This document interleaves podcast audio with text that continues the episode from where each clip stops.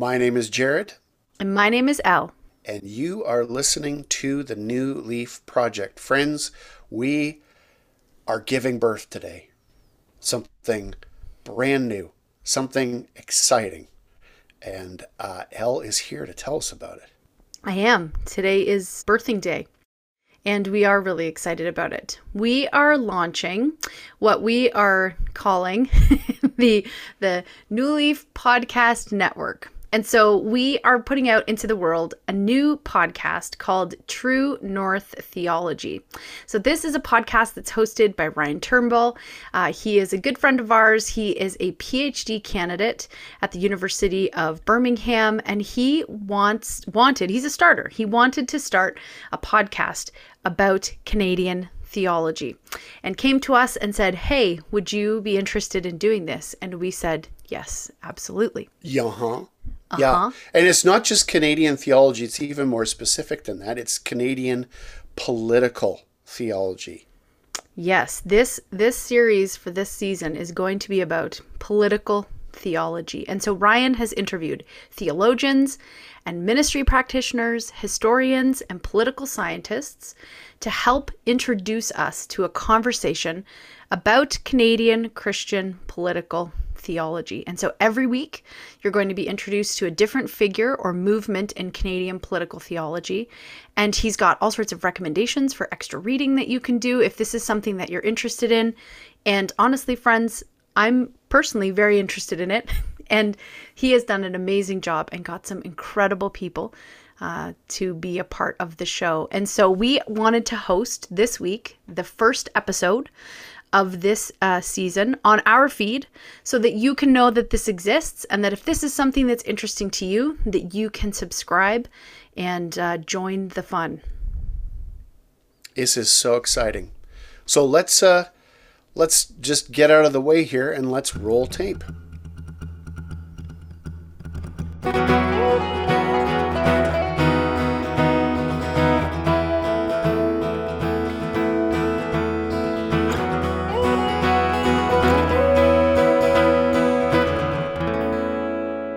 Hey there. This is your host, Ryan, and you're listening to the True North Theology Podcast. In 1969, former Canadian Prime Minister Pierre Elliott Trudeau made this comment on a trip to Washington Living next to you is in some ways like sleeping with an elephant. No matter how friendly and even tempered is the beast, if I can call it that, one is affected by every twitch and grunt. Living in Canada, our lives are dominated by the events that go on in the United States. We read American books, watch American television, listen to American music, and fight about American politics. In the church, this is even more pronounced, as so many of our parishes are dominated by resources from American pastors, theologians, and publishing houses. I don't know about you, but sometimes, as fascinating as our American neighbors are, I just want to have a conversation about being Christian in Canada. Do Canadians have anything distinctive to say? Or are we merely, as the great Canadian George P. Grant once remarked, branch plant managers for the American commercial empire? This is a podcast about Canadian theology. And in our first season, I'm going to take you on a crash course through the tradition of Canadian political theology. I've interviewed theologians, ministry practitioners, historians, political scientists, and more to help provide an introduction to some of the conversations that Canadian Christians have been having about faith and public life in Canada throughout our history. For our first episode, my friend Dr. Jon Coutts and I have a conversation about political theology. What is it? What does it look like in Canada? Every week, I'll try to introduce you to a different figure or movement in Canadian political theology and provide recommendations on some further reading that you can explore if a particular topic interests you. I'm really looking forward to learning with you all as we dig into the lives and stories of so many interesting Canadians. All right, that's enough from me. On to the interview. Today on the podcast, I have with me my friend Jon Coutts, who's the assistant professor of Christian theology at Ambrose University. Jon has a PhD from the University of Aberdeen, uh, where he studied under, under the supervision of the late John Webster. Jon is an ordained minister in the Christian and Missionary Alliance, and some of his recent publications include his 2016 monograph, A Shared Mercy, Karl Barth on Forgiveness and the Church, as well as a more recent contribution to a Brill volume on theology and the political entitled The Prince of Peace Smokes a Peace Pipe, a church response to the challenges of Canada's Truth and Reconciliation Commission. Welcome to the podcast, Jon. Hey, thanks for having me, Ryan. So, Jon, you and I uh, have been kind of working behind the scenes a little bit on a project on Canadian political theology. And this podcast is one of the things we have going. Yeah. I understand that you will be teaching a module this on political theology at Ambrose in the near future. So I'm wondering, just as an introduction to the topic of, of political theology, if you could just kind of introduce what that means for our listeners um, and kind of how you'll be approaching that in your in your course this year. Mm-hmm. Yeah, well, I think maybe one of the first things our listeners should know is that this podcast and our partnership with New Leaf is an attempt for us to try to answer that question. So, particularly in the Canadian theological context. So, in a sense, it's open ended. I want to figure out what political theology means in our context. But, you know, there's a discipline called political theology, and there's a certain thing that that class is going to be about. So, essentially, I think the way that I'm approaching at least the construction of a course like that is that it's basically theologizing about political things, right? Um, I don't know if that's the best description of political theology, but that's where at least we'll start. And so that means that will mean things like um, trying to understand the difference between how ancient sort of Greco-Roman societies in Aristotle and Plato's time and so on, kind of uh, what their social vision for the society was, for better or for worse, and then contrasting that with modern, mostly Western um, approaches to the organization of a society. And the, the first goal there is to sort of see, kind of to see in, in contrast or in relief how different modern the modern Western society organizes itself compared to even just one example, the you know the Greco-Roman society, and then in that comparison to get us a, a better sense of of of how our sort of social existence is organized. And so that, but then to do that theologically, though, so that's not to like pick between them and try to name which one is the most Christian, but is actually to try to think about the premises within each of those. Like, what are the presuppositions on which they're based, and how can we think about those theologically? So, for example, you know, a, a very, very crass difference between an ancient uh, political structure and a modern one would be that an ancient one is sort of organized around uh, well, someone's idea of what the collective is is about, and modern Western society is organized around the sort of um, idealized freedom and autonomy of and you know flourishing of the individual. And so those are very different ways of approaching it. But then we can dig into the details of sort of economics and um, statecraft and like how Western democracies were organized, and and thinking about the premises of that um, theologically can help us to get a sense of like you know to evaluate how how we think about those political structures but then also to get a sense of how the church fits in them and how the church speaks to them and how we as citizens engage in them so yeah it's, it's most it probably should be called theologizing about the political but it, it tends to go deeper than that doesn't it? I don't know what do you what do you think so far? Like what would you add to that do you think? Yeah, I, I wonder if you think that there is, um, if kind of theologizing with the political, if, if there is something, um, you know, a Christian approach to something, or if, or if there is always kind of, um, or if, or if perhaps political theology is always kind of in response to kind of challenges as they arise. Because mm. it seems to me that, um, well, I, I spent the day today reading about uh, the 16th century England and the various kind of things that they were caught up in. And it just seems, in some ways, continuous with our situation, but also just radically different in other kinds of ways. Mm-hmm. Uh, and I wonder if um, if there are like deep principles that are consistent across all of that, or if it's yeah. always just kind of a highly contextual kind of response.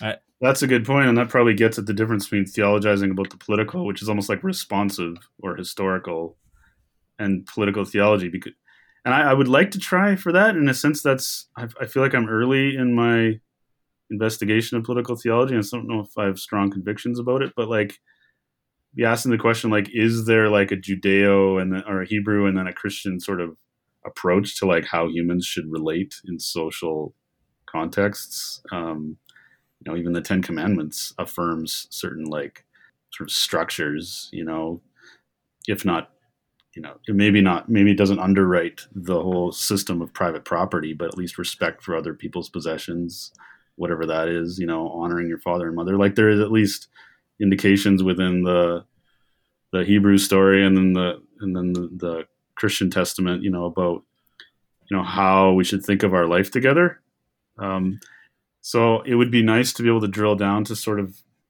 to get a sort of background sense of what that would be, then you could just measure everything against it. But I just don't know that it's that cut and dry. Like even between the two Christian, the Hebrew scriptures and the Christian Testament, I'm not sure you could. There's just massive differences, right? So, I guess political theology names that conversation even before we have arrived at some sort of idea of what like a Christian polis or politic really is. And even once you've just dis- described or distinguished some features of like a Christian politic, then you still have the question, well, have you described the politic that like defines like a church, like when Christians get together with themselves, or have you described a politic that defines like how a nation should organize itself, or have you described an economy or a global set of like international relationship? Like, what have you even addressed? So, political theology really is just the catch-all term for that entire discussion, I guess.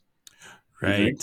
Yeah, yeah, I think that's I think that's right. I think what I what I heard in in kind of the early part of your answer there was um, that perhaps one approach to it might be kind of looking for well when you when you brought up like the the Ten Commandments for example, uh, kind of looking for a divine law, uh, mm-hmm. some sort of a natural. So in other words, there's a certain kind of natural law or divine law that you can kind of figure out, and then you would that would be then held up as a rule against all other things. Yeah. Um, I think uh, today a lot of people would be skeptical that we could even know something like that. Mm-hmm. Uh, so that would be, I guess, part of the debate. Can can you even do this uh, in that kind of way or not? That's definitely yeah. a way that has been pursued in the past for sure. Mm-hmm.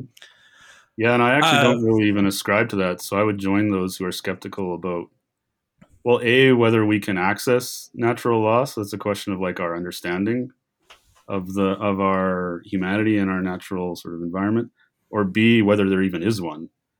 You know, right. like in the sense of like a divinely ingrained like life principle that we can detect and then organize our lives around. I'm not sure that I think Christianity, let alone um, Hebrew faith and the covenants, really thought that. I, th- I think uh, so you know, so this is part of the conversation. When we do political theology, what do we think we're doing? Trying to detect some sort of natural governing principles that God has sown into the created order and human relationships, and then just sort of put the uh, the Bible's like rubber stamp of approval on what, whatever we come up with, or do we actually think that as Christians we have to both observe how humans in history and and now um, have organized their life together and sort of make the pro and con you know evaluations of that but then also would critique and and build on it from like within uh, christian views of like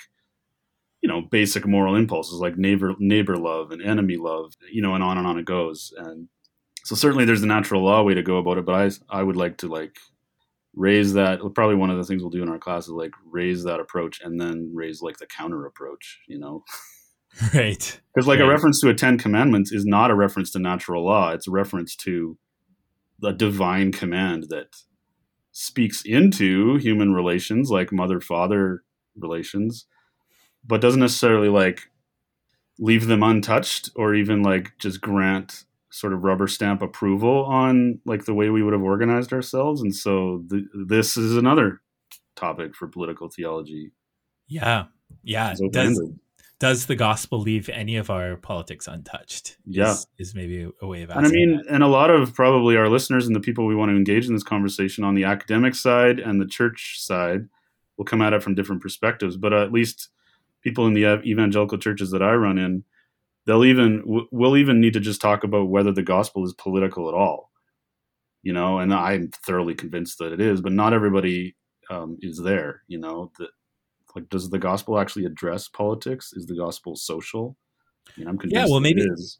maybe we can uh, maybe you could speak a bit more about that. Why? Um, I think the majority report of of uh, historic Christianity would say that the gospel is political, or at least has profound political uh, ramifications. And yet, you're right. I I grew up in kind of similar church circles to you, and it was kind of um, you kept you kept religion and politics separate. Mhm. Is that something kind of like contingent about our time, or or what do you think's driving that in in some parts of the church today? Yeah, well, one of the things that most um, I found most illuminating when I started studying like political theology and and like modern ethics and stuff this realization that um, the sort of separation from of religion from sort of statecraft or like um, you know the political conversations was like an intentional thing. Like one of the places I see it is John Locke, and when he's talking about tolerance, and he's saying like for us to have a society where we tolerate different beliefs, we have to sort of bracket out religious convictions from our agreements about how to like live in a society. Um, and that you know, fast forward decades and centuries, and that sort of that's not the only root, but like one of the root causes of like our divide between theory and practice, or between religion and the public sphere and we you know people of our generation that are born into that world into the western world just kind of get born into this reality that religion is is cut a, cut a, cut apart from from public life. And there's some good things about that but one of the bad things about that is that um, the gospel or the meaning of our faith really goes entirely interior you know and it's just a matter of opinion or personal conviction. And so um, a couple things happen. One thing is that you can't even speak to politics from within your faith, um, or um, worse, you actually don't even have a grasp on how your faith or the gospel like even addresses political questions, and that to me is a shame because you know in church week in and week out, we're going to um, basically avoid all the huge questions and turn every sermon into a question of like individual morality or individual sort of convictions and that basically to me like cuts off like most of the scripture's applicability You know? Right. Um, but now we're in a weird time right where all of a sudden there's this massive uh, increase in like the willingness of people to just assert their faith in the public sphere and that's an interesting phenomenon that's never really gone away but it's it's uh, i'm not sure what to do with that right now. Probably Yeah, it seems like uh, religion has has reemerged in the public square in a big way, yeah uh, and in and in sometimes scary ways. I think for a lot of people. Um, but even there, it's a very individualistically conceived view of how religion informs the public square, right? Like, again, e- just even speaking of evangelicals, like, do we actually see like church bodies or like organized groups of evangelicals making like unified statements about a political thing, whether it be vaccines or Black Lives Matter or whatever? Sometimes we see statements from institutions, but more or less, it's like literally like individuals on Facebook claiming that they can be conscientious objectors without any recourse to like the ecclesial like the church conversations that would have to happen for you to be able to like actually make a stand against something. And so it's it's still very like individualized you know what i mean? Yeah, yeah, that's for sure. And you know that that reminds me of this distinction that uh, Stanley Hauerwas, who's a, a prominent Christian ethicist, made a number of years ago. He he would push back on this kind of I guess instrumentalization of Christianity for political purposes. So uh, people would say like, what's particularly in kind of like mainline circles, which is where he is. Uh, people would kind of say like, what are the implications of the gospel? How do we how do we you know what kind of political position should we be supporting because of the gospel? And he would kind of say like that Christianity does not have a politics. Uh, rather, it is a politics. yeah Uh, and this has been kind of taken up by one of one of Hauerwas's kind of disciples, I guess, Arne Rasmusson, um, to kind of really drive this distinction between kind of political theology and theology, theological politics, and to kind of argue for this idea that the church itself is a is a polis, uh, is a polity, it has its own kind of political reality.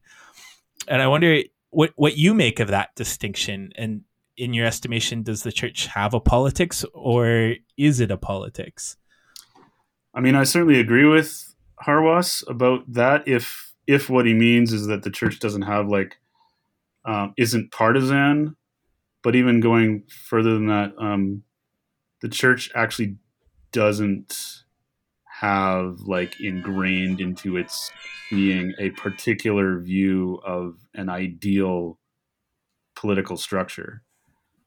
So um, the church can almost work with anything. So the church will be the church in any time and place. You know, whether it's in the midst, whether it's a church in an empire or it's a church in a democracy or it's a church in in some other you know mode of organization, whether parliamentary or in, um, like a, an American setup. The church is going to be able to work with that. Where I and so that and that also within each of those uh, political systems, the church also doesn't like align itself with a political party, um, like for all time in, in principle. Um, which is another thing. Do you think the church can align itself with a, a political party? I, I saw this on Twitter today. Somebody yeah. kind of saying that you know the the church can be political, but it can't be partisan. And I wondered about that, whether or not there are times in which it's appropriate for the church to be partisan. Yeah. Or, or if that's just always off the table. No, I, I mean, I, I like where you're going with that because I, I think it's the right question to ask because um, while I, while I would agree with that sort of more Barthian point of Hauerwas is that the church doesn't have like a a stake in like the fight over what the best political structure or party is.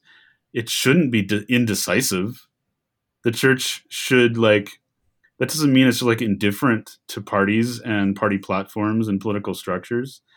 And so to that degree, I think Hauerwas probably himself would have admitted, even with the force of his polemic, he's like, well, the church has a politic in the sense that it has an approach to the questions of like what to do and how it organizes society. It might not have a one size fits all for all times and places politic, but it's going to have and have the potential to always be making decisions in its time and place. So, and that goes for municipal levels and national levels. Like the church within Canada should, in theory, be able to put its collective head together and actually be decisive about political questions. Now, use often the decision can be, yeah, we don't have like a one ruling on this, so it's a matter of like individual, a local church, or even individual decisions. That's how democracies work, and we endorse that. We maybe will give a a, a church sort of perspective on it, but but at times the church has to say, you know what, as a body, we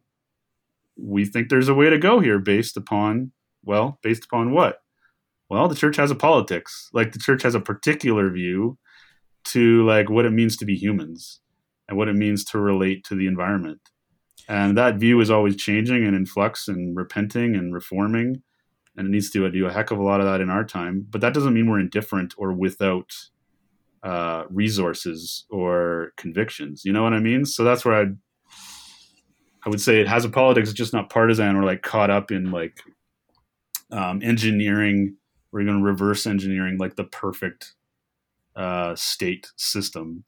Right. Um, that doesn't well, mean I, it's indecisive. You know what I mean? Is that what you're getting at?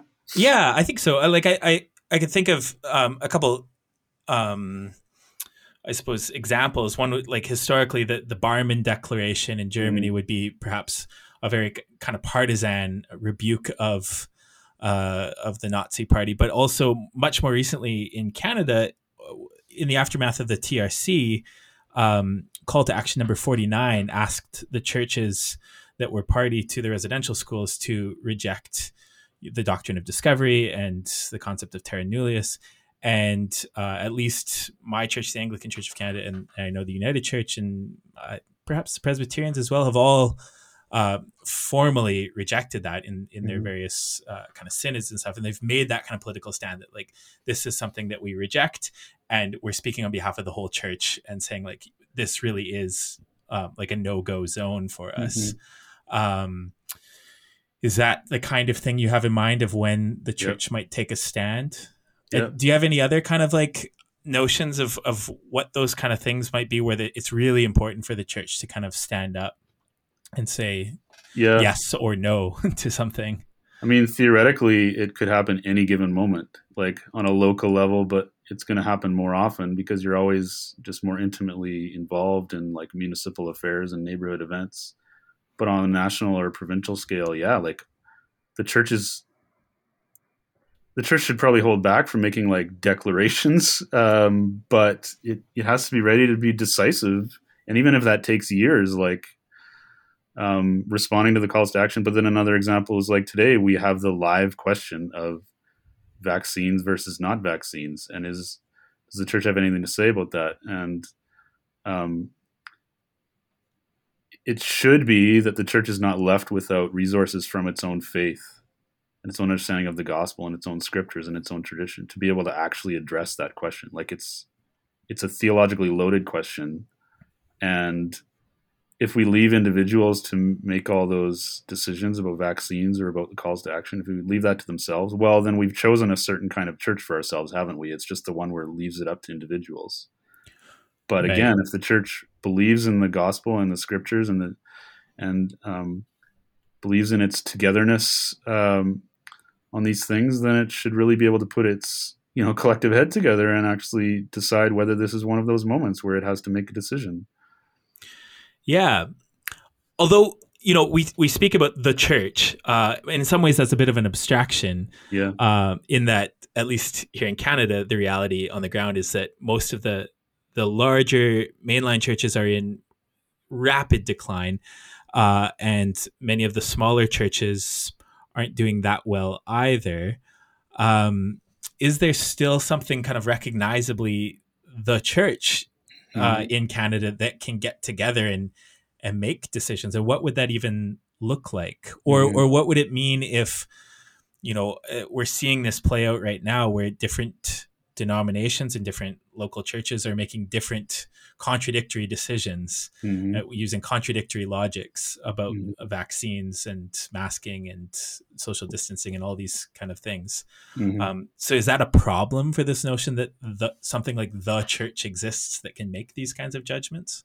Yeah, it's a huge problem. And in some ways it's the luxury of like a political theology conversation that we get to speak of the church with a capital C in the sort of abstract just so that we can get our bearings you know like on what's at stake and how we should relate to this. But then as soon as we drill down to like the well how does this work itself out? We got a massive problem in that there isn't really a capital C church that like makes unified decisions or even deliberates in a meaningful way um arguably anywhere.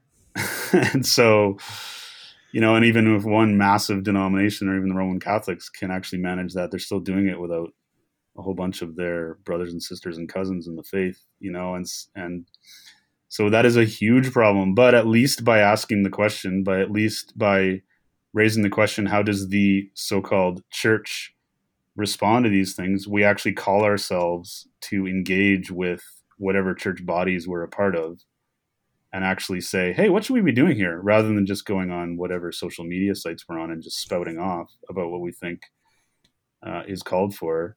We should actually lean into whatever our real life connections are to the capital C Holy Catholic Church uh, and engage, even if just asking the question, what would our, what, what, what would you as my pastor recommend I do? That's a form of engaging the church. You know what I mean?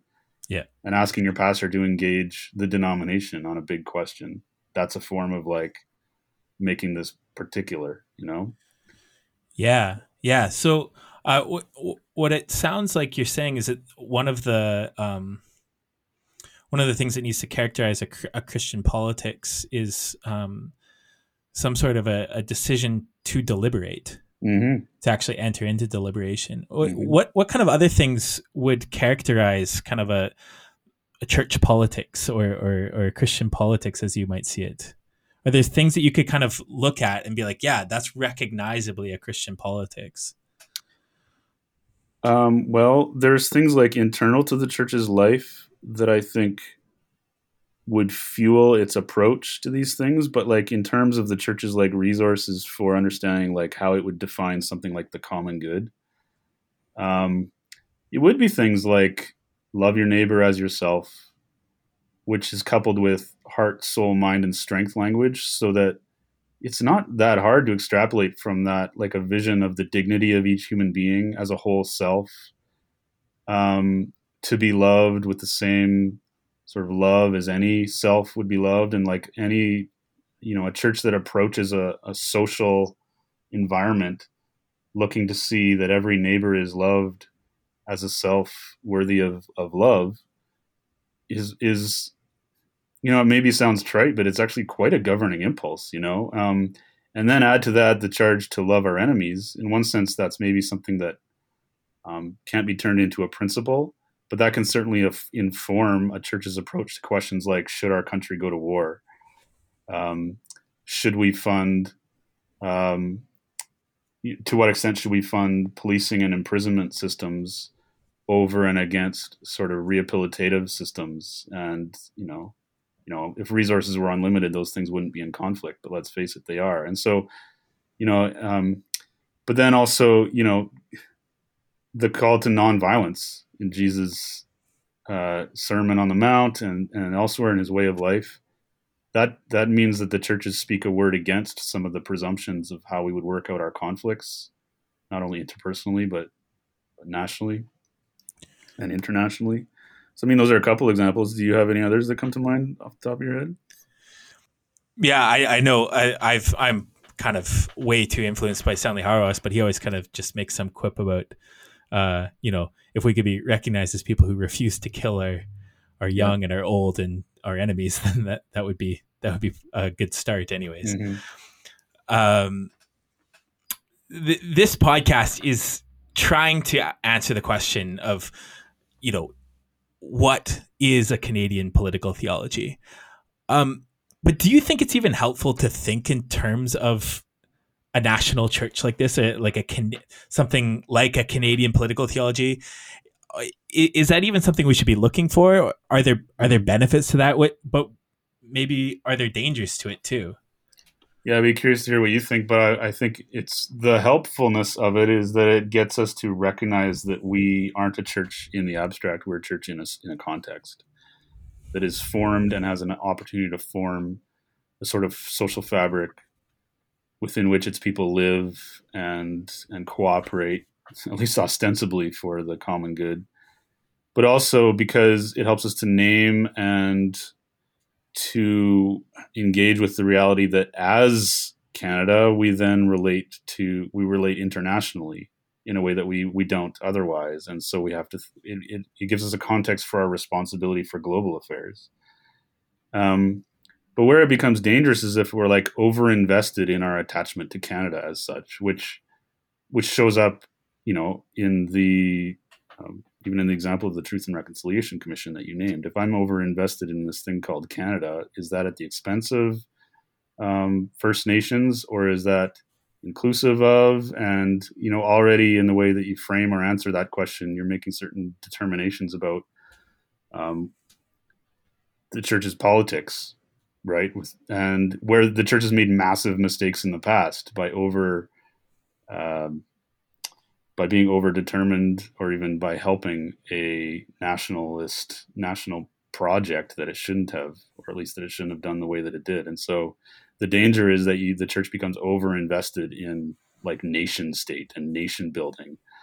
And, um, but that's where, you know, like the, the way that that's where a political theology would say, yeah, but one of the church's main contributions to a nation or a province or a city or even a, a conflict, is that the church um, is invest can be invested in it precisely in the mode of critique and repentance.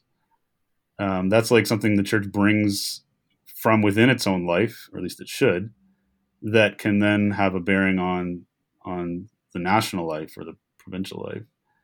Um, so the benefit is that it names your context and it gives you the particularities of, of the things you should be looking at and the, the negative is that, well, we've seen it plenty of times before, even in Canada, the church sort of um, marries itself to whatever the the empire is, you know. Yeah, yeah. I I well, both of us have have spent some time living in the UK, and uh, obviously there's a state church, uh, which is just a very different reality than what we have in Canada. Mm-hmm. Um, and and I, as a Canadian, felt weirdly conflicted by it. But one of the things I think is helpful about it is that it helps um, a nation or a people to be able to um, have certain kind of ritual aspects to their life that lend intelligibility to their actions. So I'm thinking we're mm. recording this about a week after the first ever National Day for mm. Truth and Reconciliation. And what I was kind of um, struck by by that day was just the kind of confusion or lack of direction as to what to do with that day. Mm. It it was something that came as a result of of a call to action from the TRC, uh, and yet in the implementation of it, there, you know, the prime minister went on holiday, and many other Canadians did as well. Some right. marched at various rallies in, in different cities, organized by grassroots things. There was a lot of you know trying to figure out who you should buy an orange shirt from and who you shouldn't. Um, but there was no, there was nothing. Um, we don't have a structure in Canada that could even lead us in um, a day like that mm-hmm. with the kind of the ceremonial aspects that a day like that requests. Mm-hmm.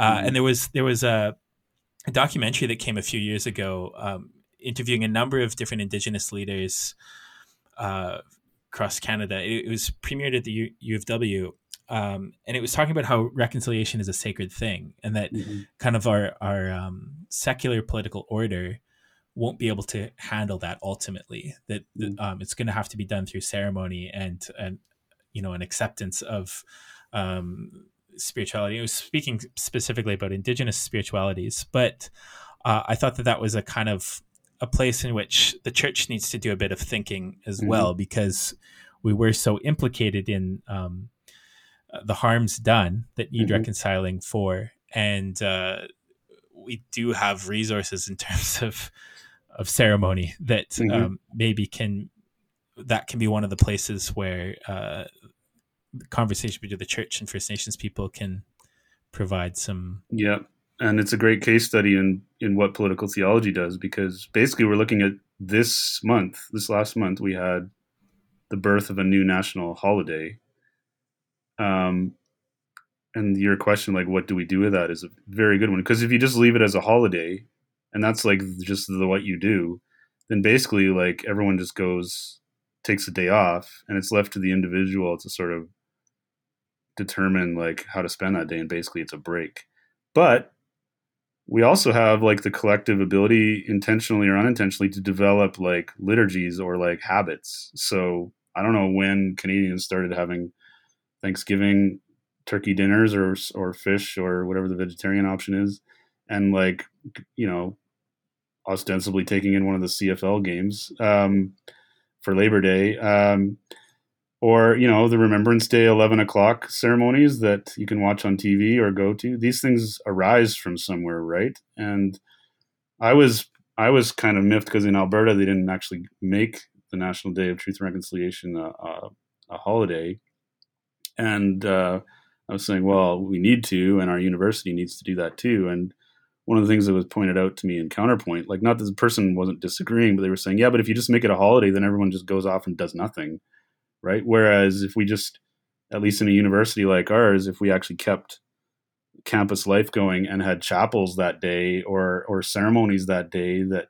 made sure that we focused on the thing that the day is about, that would be a means of us as an extension of the church engaging from a theological place, but in the political, you know, developing political sort of habits that help us to focus on the thing we should be focusing about on. But the trouble there is that in that case, well, it's pretty problematic if a bunch of like majority European settlers just figure out for themselves how to spend the National Day of Truth and Reconciliation. Shouldn't that be a day where we actually like call off all of our activities and go and ask our indigenous, you know, uh, neighbors to to teach us, you know, that day. And so maybe I shouldn't be organizing any events that day at all. I should be going somewhere else. And so, but that there is taking that's a great case study in political theology because we're asking a very live question, trying to come at it honestly from within our faith, repentantly as our faith would ask us to. But then the particularities of the question lead us to sort of be creative and and um, to seek like real life answers. You know what I mean? Yeah, it was almost like um, you know we declared a solemn fast to to steal a, a biblical metaphor, and and yet uh, uh, nobody knew what to do with it, and Yeah. so it just kind of um, it led to some embarrassment in certain quarters and some virtue signaling in other quarters, and a lot of cynicism uh, from a lot of folks online. So yeah, it it's uh, yeah Especially these days, there's a default sort of like, and I find this in myself. As soon as I've said something about it, I've done something about it. Right. And, but that's like declaring a solemn fast, but then going and feasting and drinking. Like the modern form of that might be like declaring a day and then going to Tofino.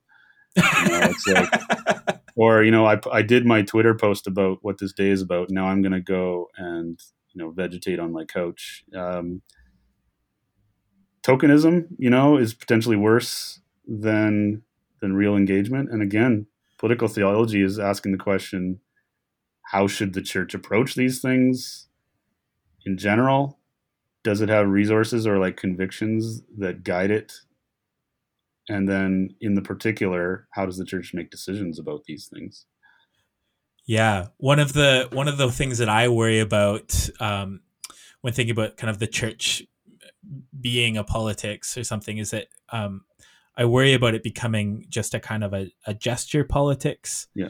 In that we kind of do um, ceremonies or we do um, I don't know we pray or whatever and we assume that that has political ramifications and then really there's no kind of material Mhm. analysis that kind of goes along with that. And so uh, we end up actually perhaps doing more harm than good in that we've convinced ourselves that we've done something because we've gone ahead and done an activity uh, but there's actually no political content there Mhm. uh, in terms of uh, sh- changing the world at all And it's tough because liturgies or ceremonies and habits do shape us. And even the words we say shape, like virtue signaling at least signals virtues. You know what I mean? Like that, it has that going for it. Um, into us, into a social media platform or wherever we talk with our friends about how we'd like to be. But I just find this, this is part of back to your question about what do you do when the church abstract is actually so fragmented on the ground? Like, I come back to the question like, who do I engage with to actually get involved? Like, there just seems like I don't know where to connect, how to be an activist, how to like get involved. But that too is is the kind of thing that needs to start local. We need to start actually asking that question, not as an aside to our faith, but as like part of being a Christian is to ask the question, how should I be involved for the common good, whether it be by protest or by organization for you know for the good. Yeah, and, and I think that's ultimately why I think that. Well, obviously, why I think this podcast is worthwhile, but why I think the project of something like a Canadian political theology is worthwhile because, uh, like you say, we do kind of approach the world from this vantage point, and we need to be kind of, uh, I think, self-critical of what Canada is, recognizing that it has not always been. It is a contingent reality, and it probably will not always be. Yeah. But right now, it's the way that we communicate goods and harms to the world. Uh, and we should be kind of involved in an ongoing reflection on what that is. And Mhm. so, my hope with this project is to at least identify other Canadians who've tried to think from within this context or have acted from within this context and what they might have to tell us about kind of the world that we live in because we've inherited the world from the dead in a lot of ways. Um, and we kind of operate with assumptions that we don't know necessarily where they came from. So if we can kind of highlight some of those, uh, and it might give us some direction as to as to what's next. How do we take that next step, and how do we go on in the world? Yep. And we can't do that ignorantly of those sort of historical shapers of our environment because we all get born into this political system that we didn't necessarily design.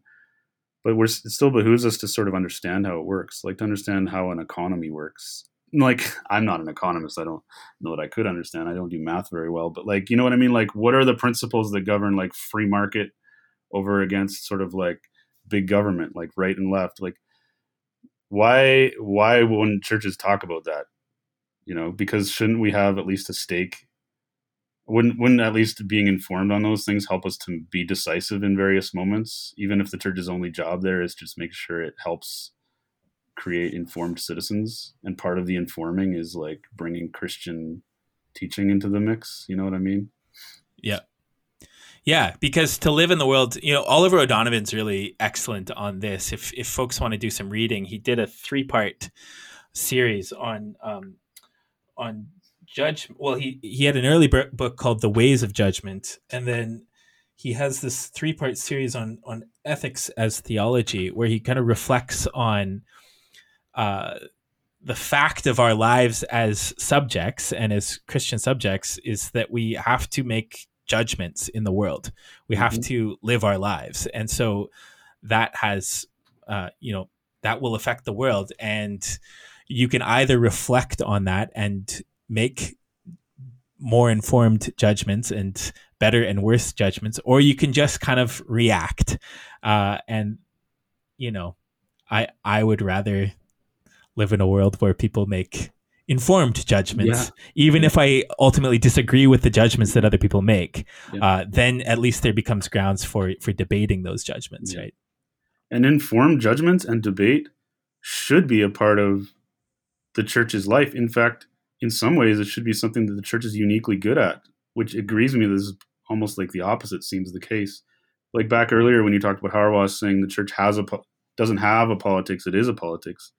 I mean, I got this more from Bonhoeffer and Barth, but um, what makes me think of is that the, the church's inner life has a politic. It has a has a, a shape to it. It has habits and patterns that are unique I shouldn't use the word unique. They could be they could occur elsewhere, but they are like um, particular to the church. Habits like confessing to one another, repenting, being willing to like mutually sharpen one another on the basis of what? Not even on the basis of like the gravitas of my own moral sort of quality, but on the basis of of the grace we have in Christ, the the grace that affords us the place to speak truth in love, to say I'm sorry, and then learn um, to to reconcile our sins and differences with one another. These are all like gospel. These are not like incidental to the gospel. Like that's what the gospel looks like when people who believe in Jesus get together. So if a church is a place where you don't you aren't even free to like work out debates, then not only is that a shame because it sort of doesn't lean into the politic of the Christian life, but it also makes us kind of really bad citizens precisely the place where Christians ought to be like pretty good citizens because we know how to debate well, graciously, you know, and um, that's where I feel like if the church can own its own politic, like really have a healthy inner life of conversation and reconciliation, then it could be, you know, a more healthy contributor to the social life, the public life, where reconciliation and healthy debate are also in in bad need right now. You know, absolutely. Well, Jon, thank you so much for for giving us some time today to kind of talk about political theology, and hopefully we'll be able to check in with you again at some point.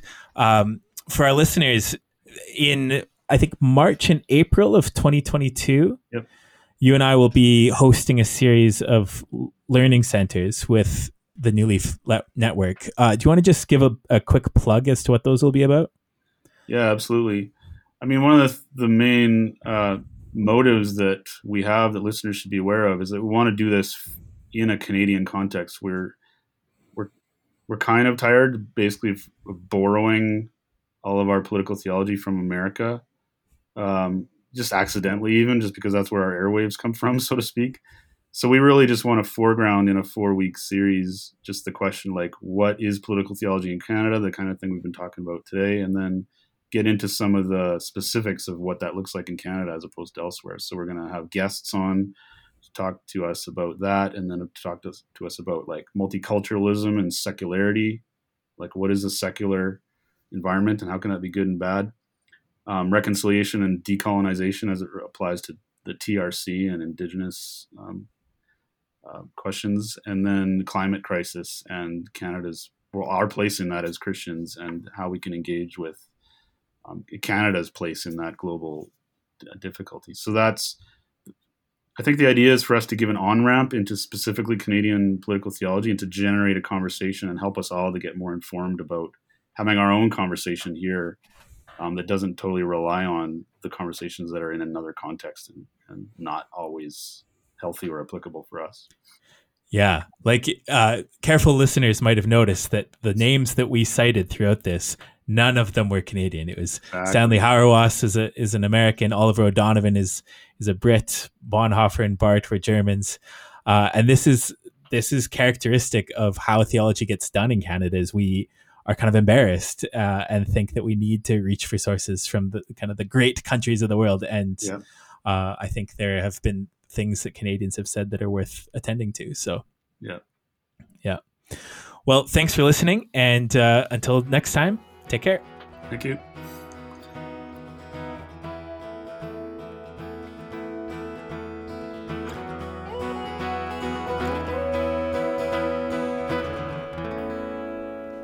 All right.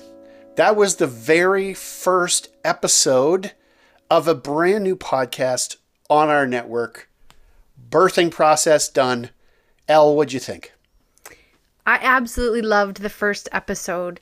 I hope that you all did as well. Ryan interviewed Jon Coutts, who is at Ambrose. He's the assistant professor of Christian theology, and just with so many things that they touched on that I thought was interesting. I I love that they introduce the concept of Canadian political theology and they don't answer the question of what it is. That this is actually an exploration that's going to be happening. And I love the way Ryan kind of describes or asks the question as Canadian Christians, do we actually have anything distinctive to say?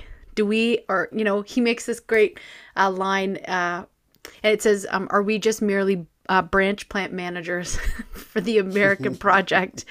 And I thought that was great. And he's saying, yes, we want to take this crash course through the tradition of Canadian political theology and we want to have these conversations. And so I love that he and Jon kind of go back and forth on what that looks like and ask some of the questions like, what is a Canadian Christian politic? And does the gospel? um, leave any of our politics untouched. I thought that was really interesting. Does the gospel actually address politics? Is the gospel social? And I love that they're putting those questions out into the world. And even the concept of that, oftentimes in our Christian tradition, we have been, for some of us, told that religion and politics is not something that you should mix. And so sometimes what that has meant is that Christians don't have much to say in the political space. We've we've kind of drawn back from that. And there's good reasons for it. We can talk about that for sure. But that we have seen in the last few years, people asserting their faith more publicly in politics. We see it very much so in the States. They talk about that.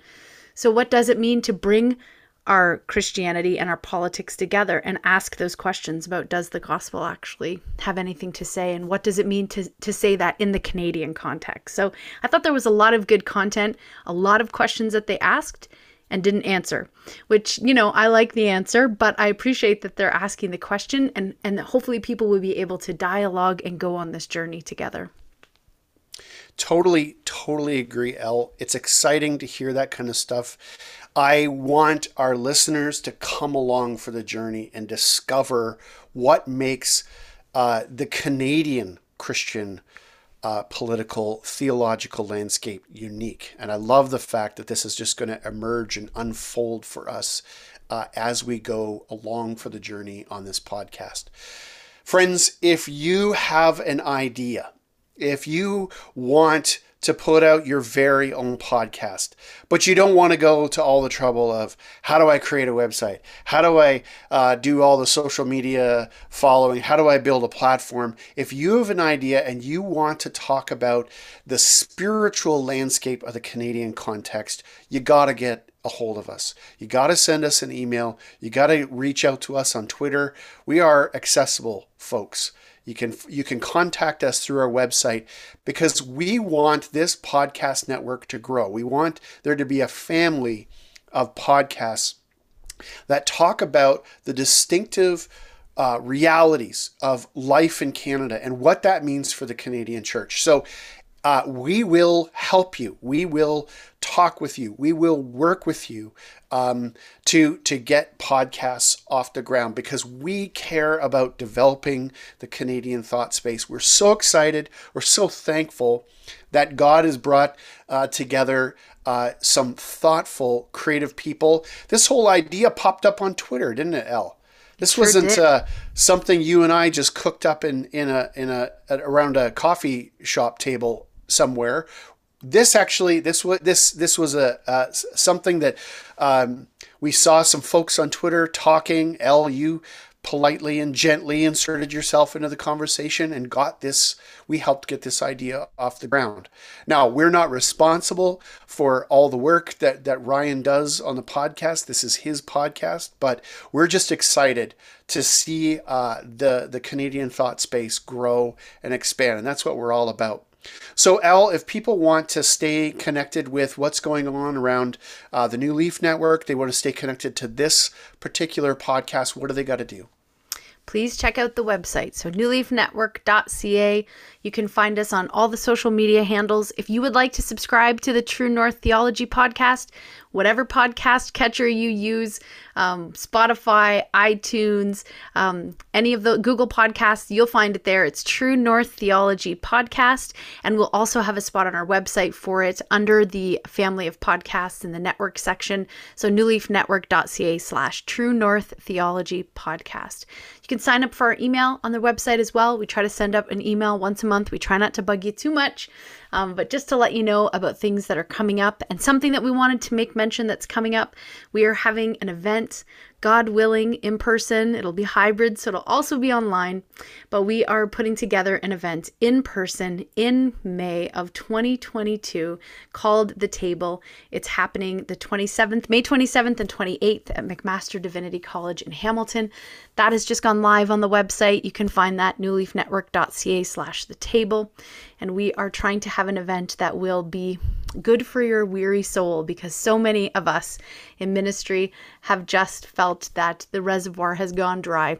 And so we want to gather together around the table from all the nooks and crannies across the country and um, set a feast for one another. And whether you're restless or weary or joyful or energized, we want you to come and join with us together. So, a couple of guest speakers, but it's not going to be like a typical conference. We're not going to exhaust you with too much content. We're going to leave lots of space for um, contemplative practice and prayer together. And we're going to be hearing from Andrew Root, um, who is a speaker that some of you might know. So that's something coming up in the network that we're excited about. So I thought I would just mention it at the end here.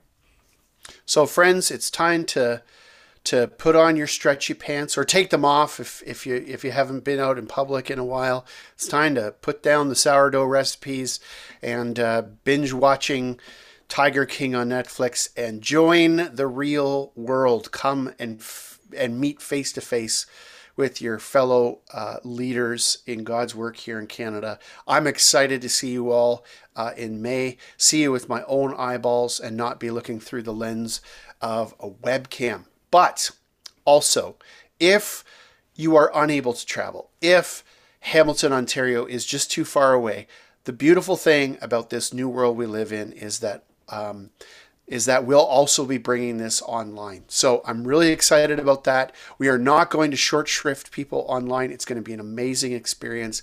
And uh, I just think this is going to be an incredible conference, and I can't wait to see you there. So, friends, uh, from all of us here at the New Leaf Project, we bid you adieu, which means to go with God, and we are just so grateful to have you, uh, have you as a listener and uh, stay connected with us, friends. This is going to be an incredible year for the New Leaf Network. Bye, everybody. Thanks for tuning in. Bye bye.